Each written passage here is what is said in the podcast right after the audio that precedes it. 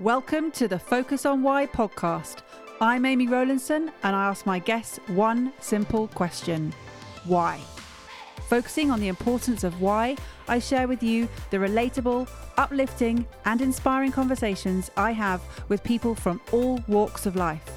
This podcast will encourage you to focus on your why to enable and empower you to achieve the success you desire. Have a purpose, have a plan, focus on why. Today on the Focus on Why podcast, I am joined by the one and only Cindy Ashton. Cindy, welcome. Hello, Amy. I'm super excited to be here. Cannot wait to dive into the why. I know, right? It's it's a really great concept, question, way of living. So, what does the why mean for you?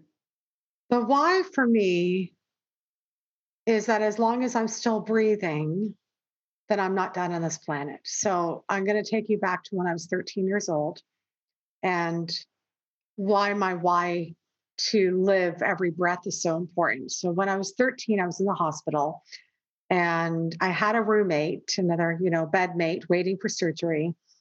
And we had both been through the same thing. We had both been born with heart failure.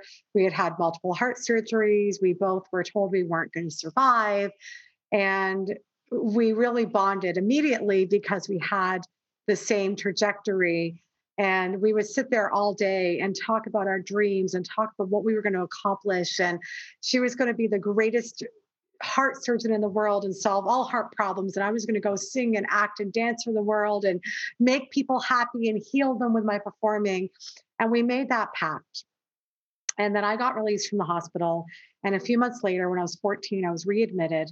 And I kept saying, Hey, to the nurses, where's Stephanie? Where's Stephanie? I got to see my gal. Because we were like staples at the Hospital of Sick Children in Toronto. We were like, the nurses knew us because we were in and out there all the time. And a nurse pulled me aside and she told me that Stephanie didn't make it. And in that moment, two things happened. The first is the guilt and the shame and the anger of, I don't understand why it was her and not me.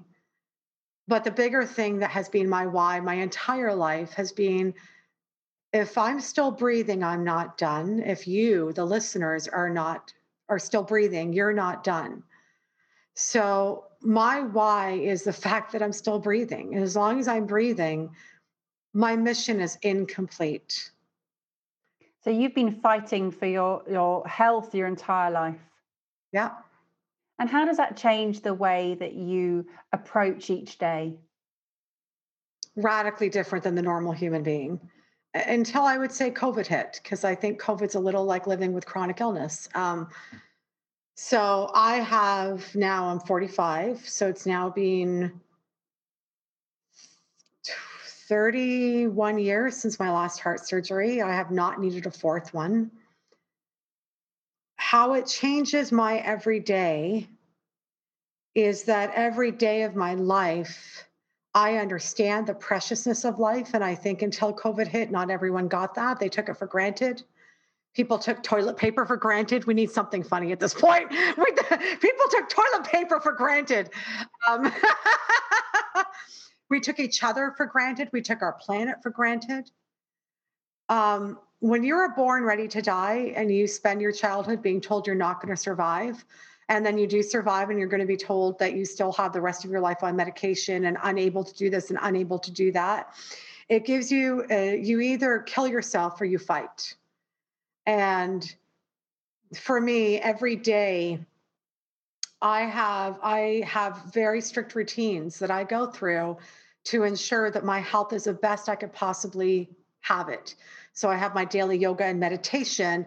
Um, the minute that shit comes up i am getting help for that shit so that i can stay mentally strong so that i can be emotionally clear.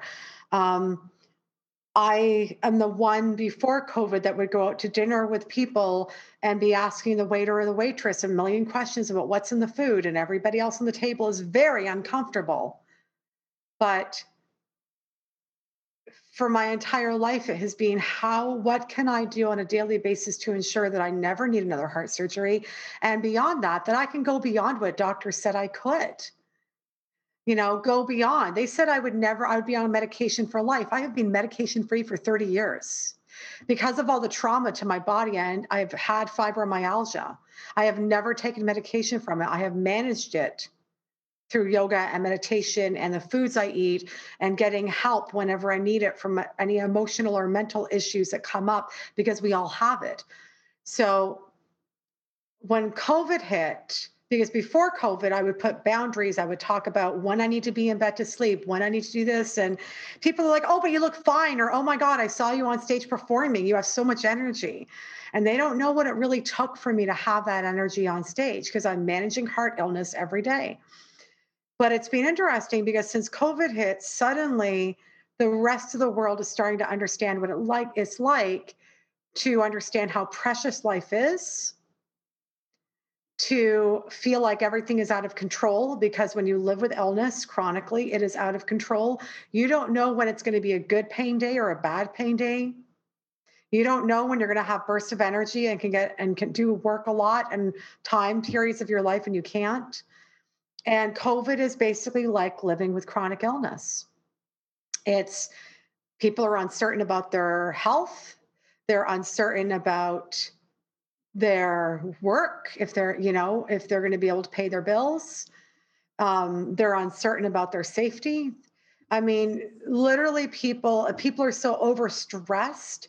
People are seeking connection, and I'm going to tell you, when you live with chronic illness, it's hard to connect because the majority of people don't understand what that's really like to literally be managing illness every moment of your life.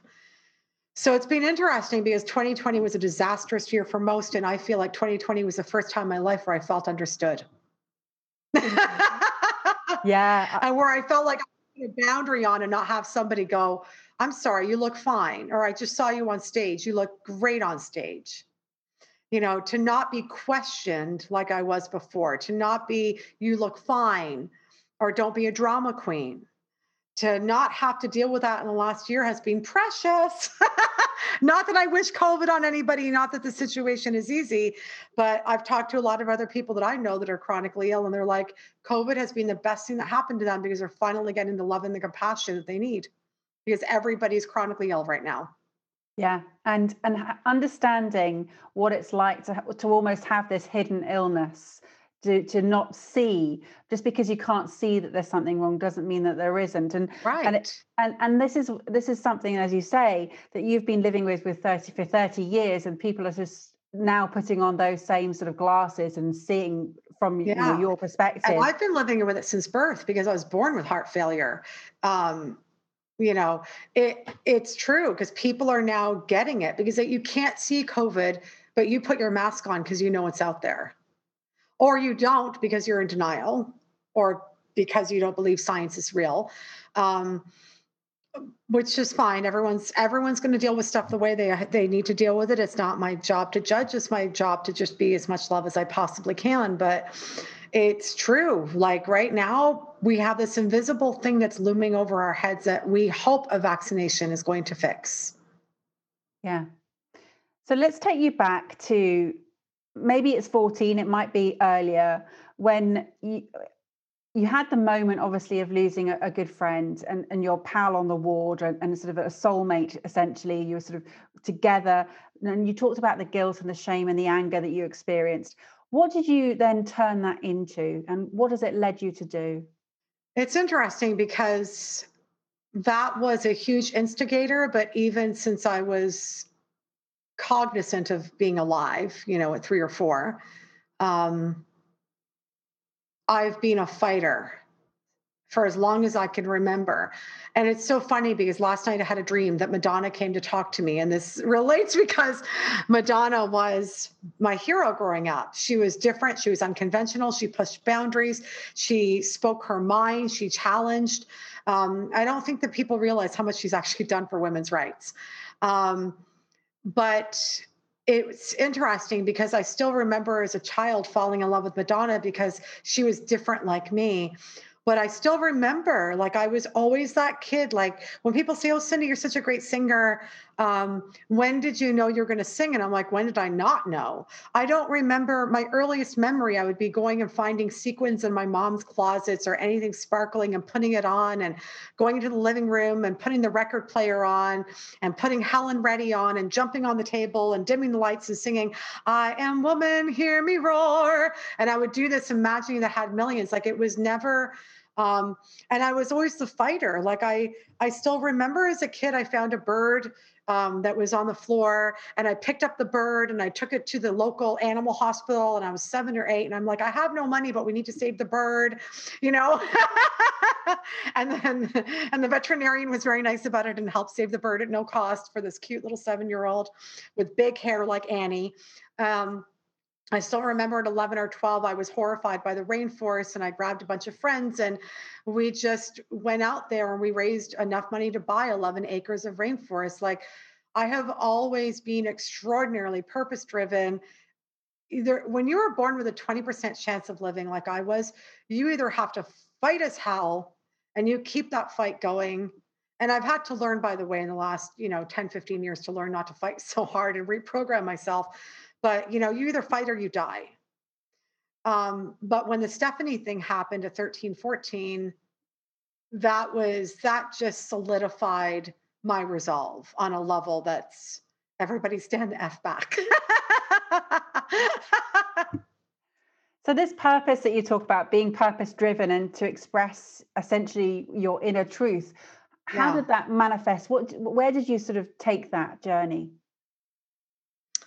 it's three it's three areas that since i was a childhood it's the performing and then i'll go into more details but overall it's the performing it's the teaching and it's the activism. So up until a few years ago i was raising tons of money, hundreds of thousands of dollars for charities. I was out and volunteering, and to the point where I got awards from the US President and the Queen of England. Um, my work was so extensive. And then the last few years, I've been dealing with some health stuff, so I haven't been doing my volunteer work anymore. But I'll get back to it. Um, and the health stuff is not related to the heart that's been coming up which is fascinating. Um, and now i'm near the end of that which i'm grateful for. Um, so that the activism stuff was there. I mean as a performer it was always there. It was always any opportunity to be on front of camera on front of on stage. I still remember when i was 13 i got my first you know interview in the newspaper. And I and I didn't even try to get that. It's like it was destined. By the time I was 19, I already had earned an apprenticeship with Livent of Canada. They were doing pre Broadway shows up in Toronto. And so at 19, I was already working with Broadway producers and directors and all these people. And I was chosen, eight of us were chosen out of hundreds that applied.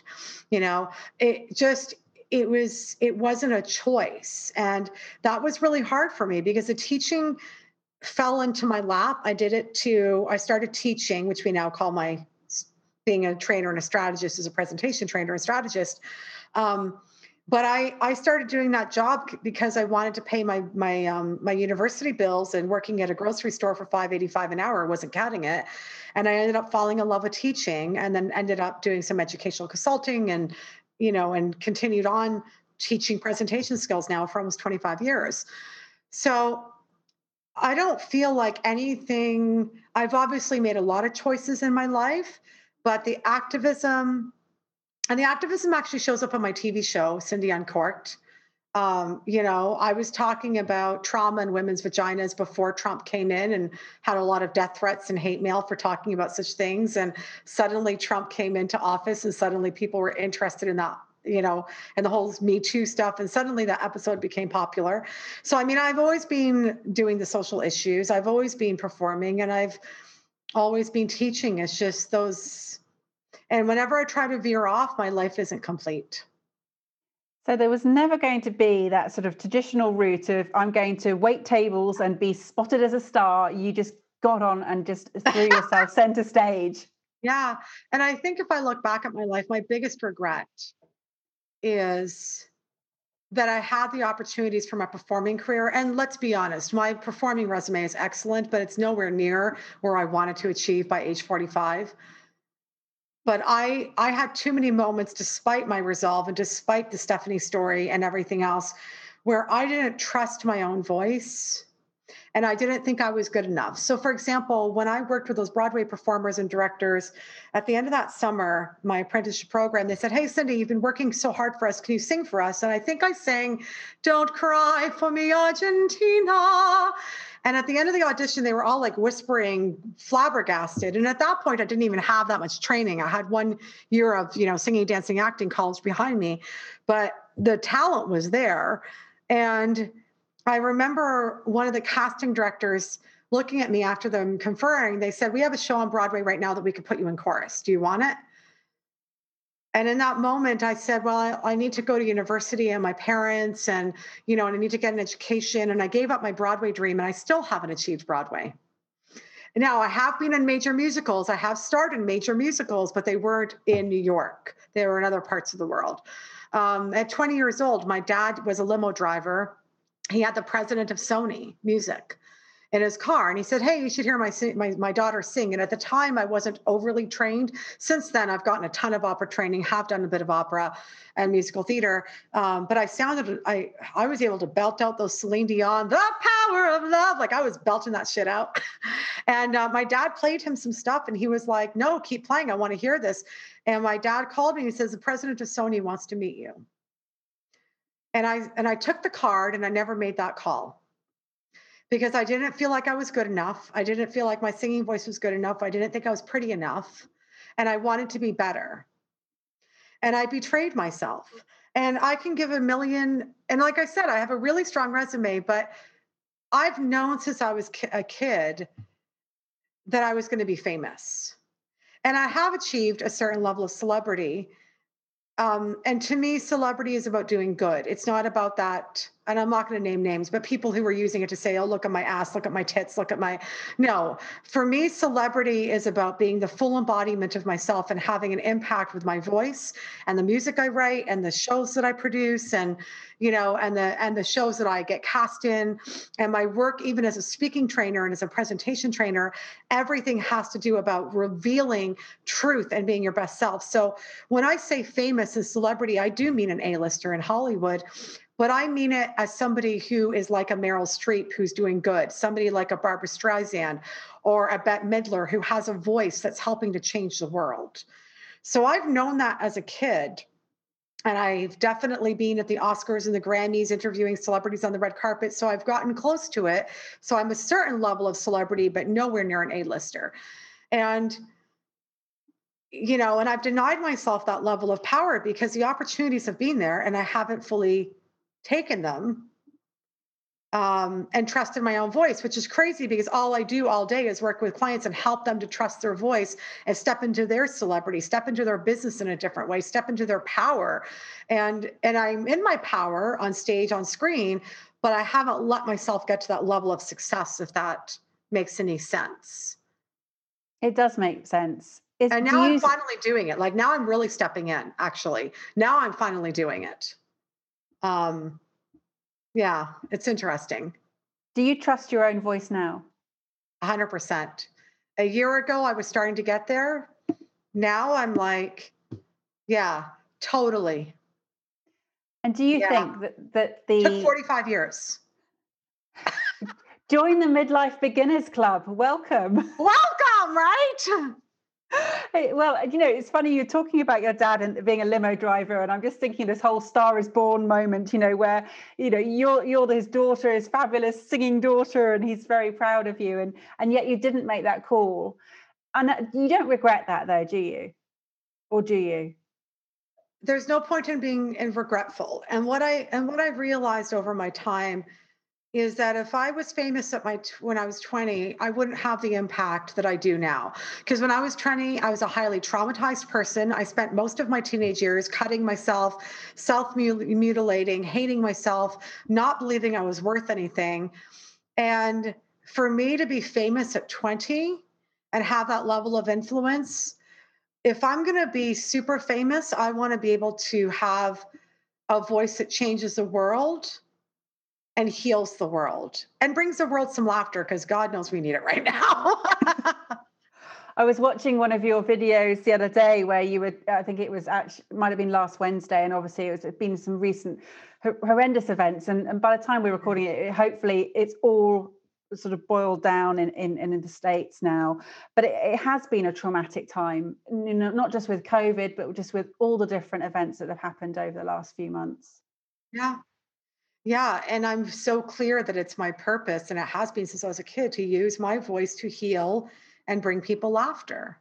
Um, but yeah, last week was the attack on Capitol Hill, and the next day I recorded a quick, you know, breathing meditation and singing "Amazing Grace" with non-Christian words because I wanted everybody to feel. I changed a couple of the words just to be inclusive of all people.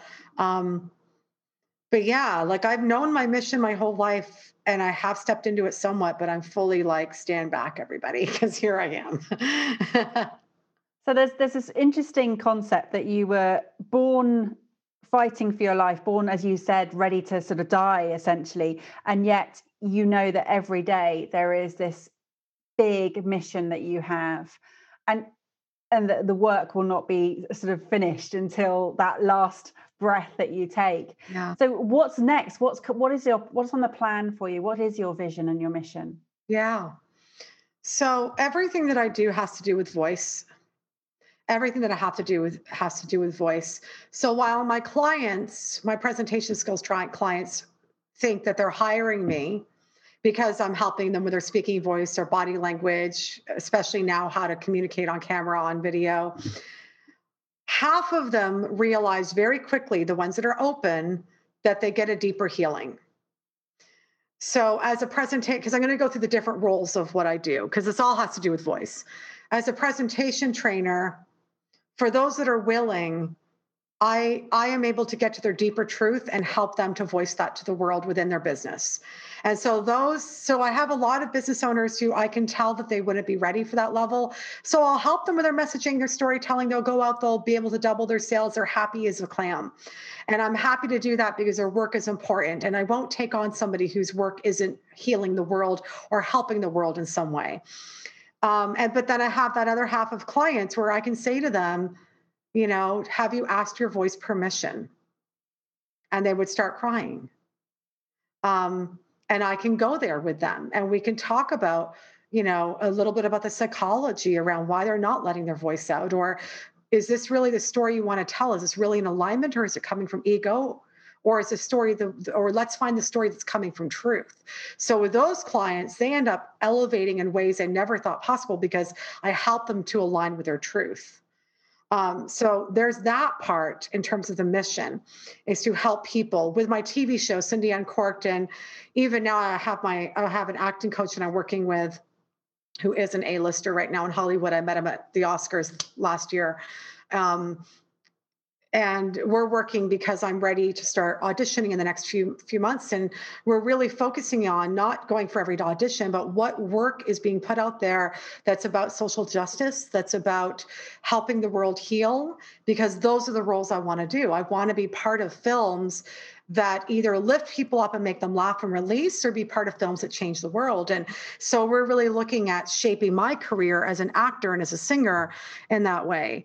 As my own personal performer, um, last year, 2019, I started writing a one woman show called Liberate Your Voice, and I have the book called Liberate Your Voice, um, which is my own journey of living with chronic illness. But throughout this one woman show that I wrote, I relate it back to that we are all living with something that's invisible, that's holding us back from truly liberating our voices and I performed it in January in New York City. It got rave reviews. I think I think it was a good start. I think it's a little messy in places. So at, I'm really excited because I'm about to announce. So I think when this podcast is live, you're going to probably um, it will probably be announced by then. But we are going to redo the show. We're going to make it tighter. We're going to make it better because of what's happened in the next year and or in the last year people having a voice more than ever is important. So we're going to reshape the a little bit to really be in the times. It felt like it was in the times in January, but it could be even tighter. Um, and we're going to perform it live in New York City for a very small social distance audience and live stream it end of April.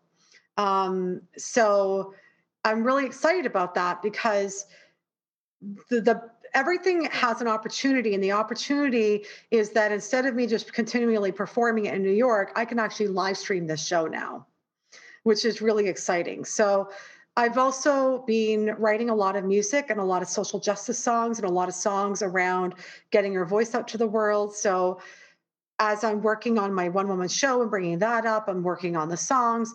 So I have a super full life, you know, between my personal clients and then my own artistry um, that I can manage it all. And I love all of it. But my ultimate mission is to help people to speak the truth, but speak that truth from love, alignment, kindness,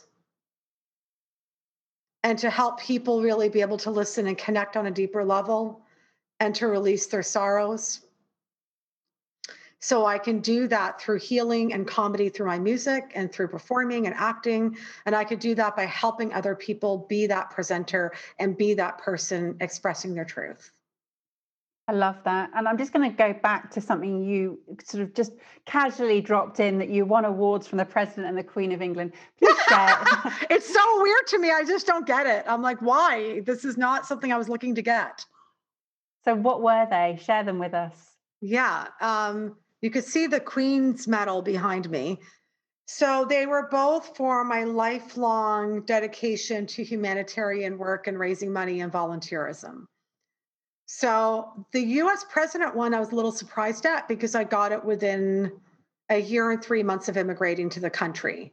Now, in that first year and three months of being in the country, I did a heck of a lot. Like I was on stages with some of the biggest names on the planet and touring, but I was out in the community and helping the homeless and mentoring this. And like I was hardcore and I was surprised that I got it that fast. But um, the representative of Obama said, No, we've been watching you.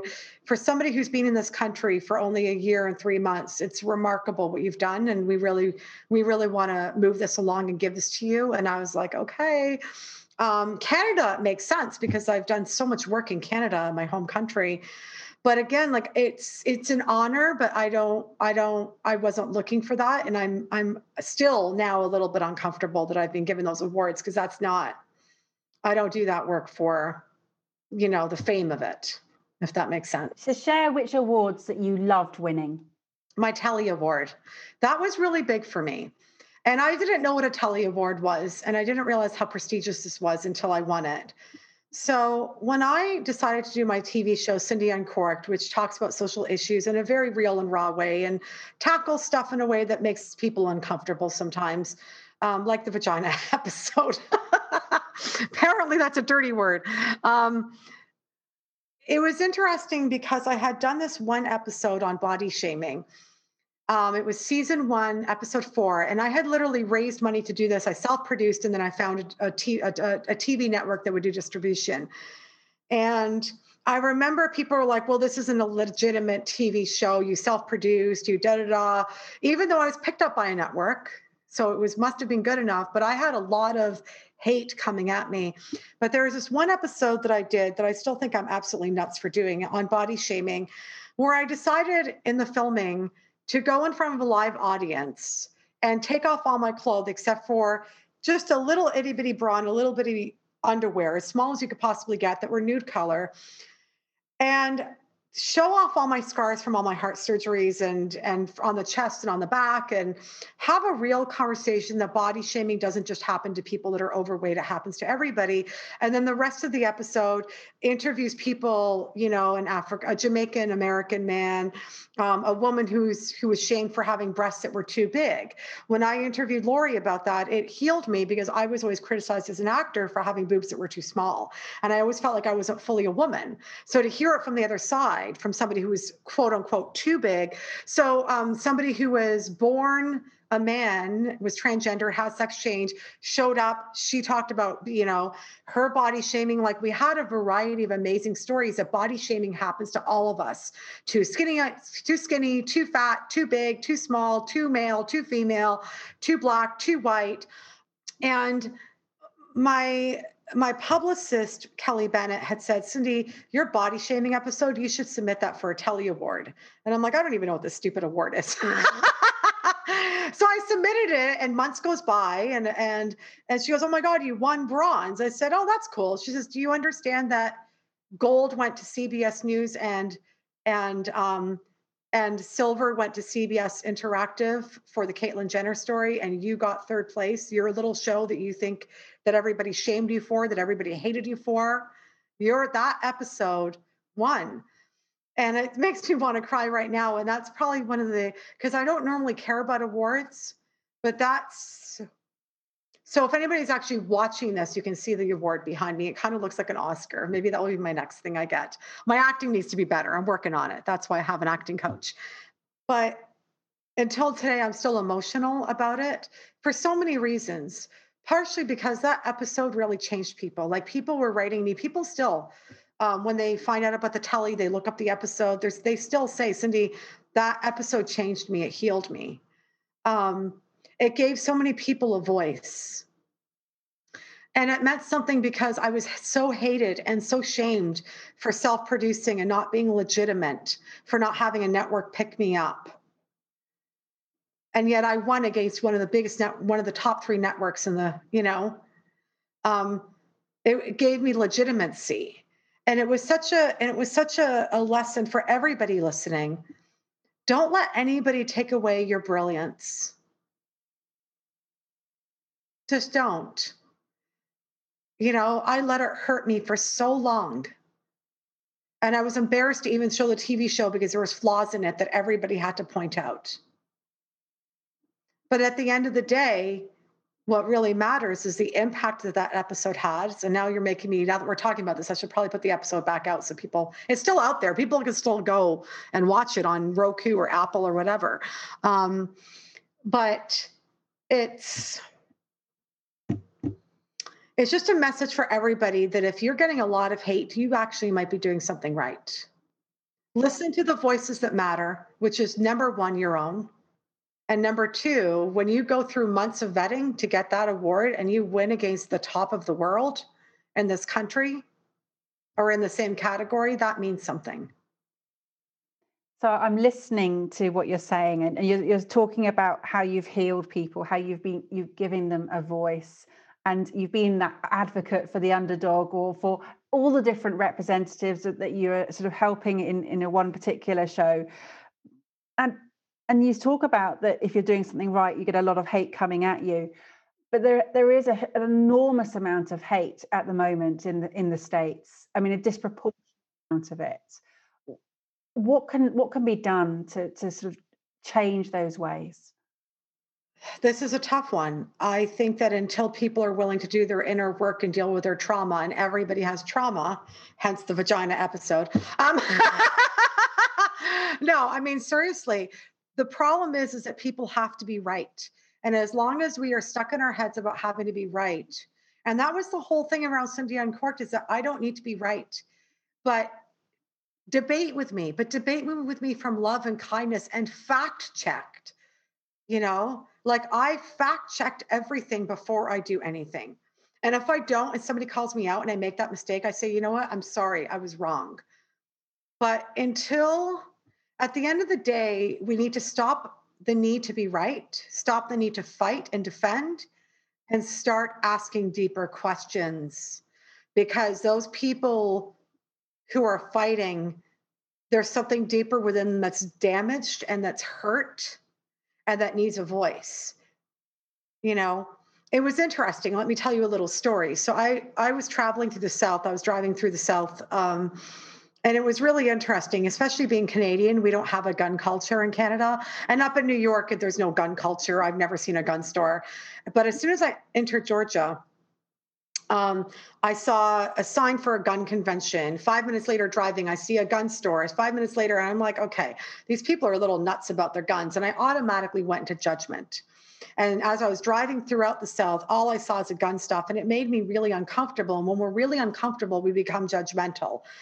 And I decided to use the opportunity to preach, to do what I preach, and ask questions instead to understand.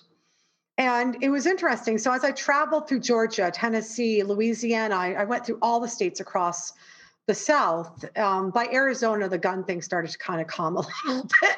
Um, but I'm still not comfortable with guns. I still don't fully understand it. But it was interesting because I'm going to tell you about one conversation that I had because I got a lot of different answers, and part of it is it's just it's what you know. This is what they're born in. What this is what they know. This is it's just it's the culture they have.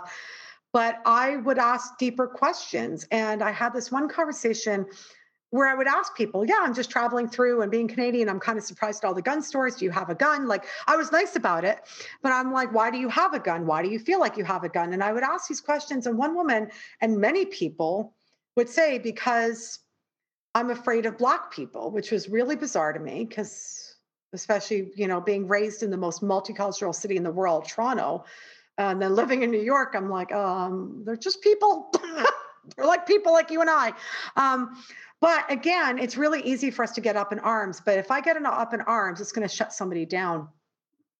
So I would just ask deeper questions. I'm like, oh, I'm curious. Um, tell me more. So that's I'm just using this one person. And she says, Well, you know, I'm really afraid because da da da da da and da da da da. And I said, Oh, that's really interesting. And I would just let her talk, let her feel like she was heard because everyone wants to feel heard and seen. And at the end, I started said, I said, oh, you know, um, the reason why I'm on this little tour right now is because, you know, I'm healing from surgery and I have this wonderful man in my life, one of my bestest friends. And when I came out of surgery, he took me into his home and and he had servants, like not servants, he had like his, his groundskeepers checking on me. And and she goes, Wow, what a wonderful man. I said, He is a wonderful man. Would you like to see a picture of us together? And I pull out a picture of a tall black Jamaican man and me. And she goes, Oh, right? And I said, Yeah, it's really amazing. There's so many wonderful people in the world, don't you think? And she goes, Yeah. And I said, I'm really sad that you've had that experience with Black people because, you know, they're just people, right? So at that point, it gave me the opening to talk about that. And then I kept asking. And then she goes, Well, I also have to protect myself from Arabs, and I'm actually Arab. So, which is fine. And I don't get triggered by it because, but I mean, Cindy Ashton is not the name I was born with. Um, I was bullied heavily throughout you know my childhood for you know being palestinian i'm canadian born palestinian lebanese background so i was bullied heavily and being called a terrorist and all this other stuff especially because it was during that first war um, iraqi war and whatever so when i was 16 i changed my name. I gave myself a nice english name. Um, i bought myself white privilege and i'm white looking so i could. And you know and that's that's it's you know so again i could have gotten triggered but i didn't because i've been dealing with the whole you know arab suck kind of bullshit. Um, so i said that's really i'm curious about that. Tell me more. Right? And i said well i'm really i said i said i said do you consider me a terrorist? She goes no of course not. I said i'm palestinian. She goes oh, you can't be. Where's that thing you put on your head? And i was like okay. So again like it's a it's an opportunity for me to keep asking questions and educate instead of getting triggered. But i've also done a lot of inner work on myself which goes back to we all need to be doing inner work on ourselves. But it was interesting because we had a really interesting conversation and i and i just said you know yeah, some people are terrorists, but that's 0.00001% of the population. If you went to Israel slash Palestine you know, and met my family, you know what they're going to beat you with? Food. It's ridiculous. You're going to come in and you're going to have like 10 platters of food and you're going to be forced to eat all of it. They're going to force you to eat a lot of food. They're going to slobber all over you and give you a lot of hugs. Like that's the Arab culture. They're very generous, they're loving, they're very family, you know. And, you know, eh, so it was interesting, but it was very interesting because I don't know that I changed her mind that day, but I think that she shifted even one inch. But if i would have went at her it would have not solved any problems right? And that's the problem is that we have to find a way to ask questions and seek understanding and use story as a way for people to have revelations but we have to get people's guard down and make them feel like they're being heard before they're willing. No one's going to listen to you if they don't feel like they could trust you and connected and heard hence the work i do and it's not easy because sometimes i just want to smack people but i'm a pacifist so i can't do that Just hit a high note instead. I love that you use your humor and your music to take the edge off a situation. I try. but you really have shown how important it is to liberate your voice. And I've absolutely loved having you on the show today, Cindy. It's been fantastic. How would people get in contact with you if they want to reach out to you? Yeah. So um, cindyashton.com is for my TV show, my performing. So you can find the season one, episode four on there. Um, you can also find out about my live stream, Liberate Your Voice show coming up, which now I know I need to have it up on that website. So yeah, so Cindy Ashton is more for my singing, my acting, my TV show. And then for those looking to liberate their voice in terms of being a better presenter, better presence, better sales, better influence, they can go to Cindy Ashton Trains dot com and if they click on video series i've got a whole free video series on how to really connect and build trust and connection in a, in a virtual world through through the power of presentation well, I'll make sure all of that is into the, sh- the show notes, no problem. I also just want to say a huge thank you to Lee Hayes, who brought us together. It's amazing. The wonderful Lee, yes. and um, yeah, I just want to say thank you again for coming on the show. Do you have some final words for the audience, please? I do. But first, Amy, I'd like to thank you because you're a gracious host. You're a deep thinker. You're a deep soul. You ask wonderful questions. You're an amazing listener. And although I've never been a client of yours, I am 100% confident that you are a phenomenal coach who gets phenomenal results. So thank you for having me on. Oh, thank you. It's really kind. Oh, you maybe go blush. you maybe oh, go red. Oh, thank um, you. No, you you really deserve it. My greatest wish for everybody is that they learn to be present in who they are and trust their inner voice and trust their wisdom. You can never go wrong when you trust your inner self. You just can't. You know best within your soul. Thank you for listening to the Focus on Why podcast. I'm Amy Rowlandson, and if you've enjoyed this episode, please leave me a five star Apple Podcast review. Connect with me on LinkedIn, Instagram, and Facebook, and become a member of my inspiring, uplifting, and positive Focus on Why Facebook group. I help people to focus on their why with clarity, uniting their passion with their purpose with a plan to create the life they truly desire if you would like me to help you focus on your why, then please book a free 20 minute coaching call via calendly.com forward slash Amy Rowlandson. And if you haven't already, please sign up for the Friday Focus weekly newsletter via my website, amyrowlandson.com. Have a purpose, have a plan, focus on why.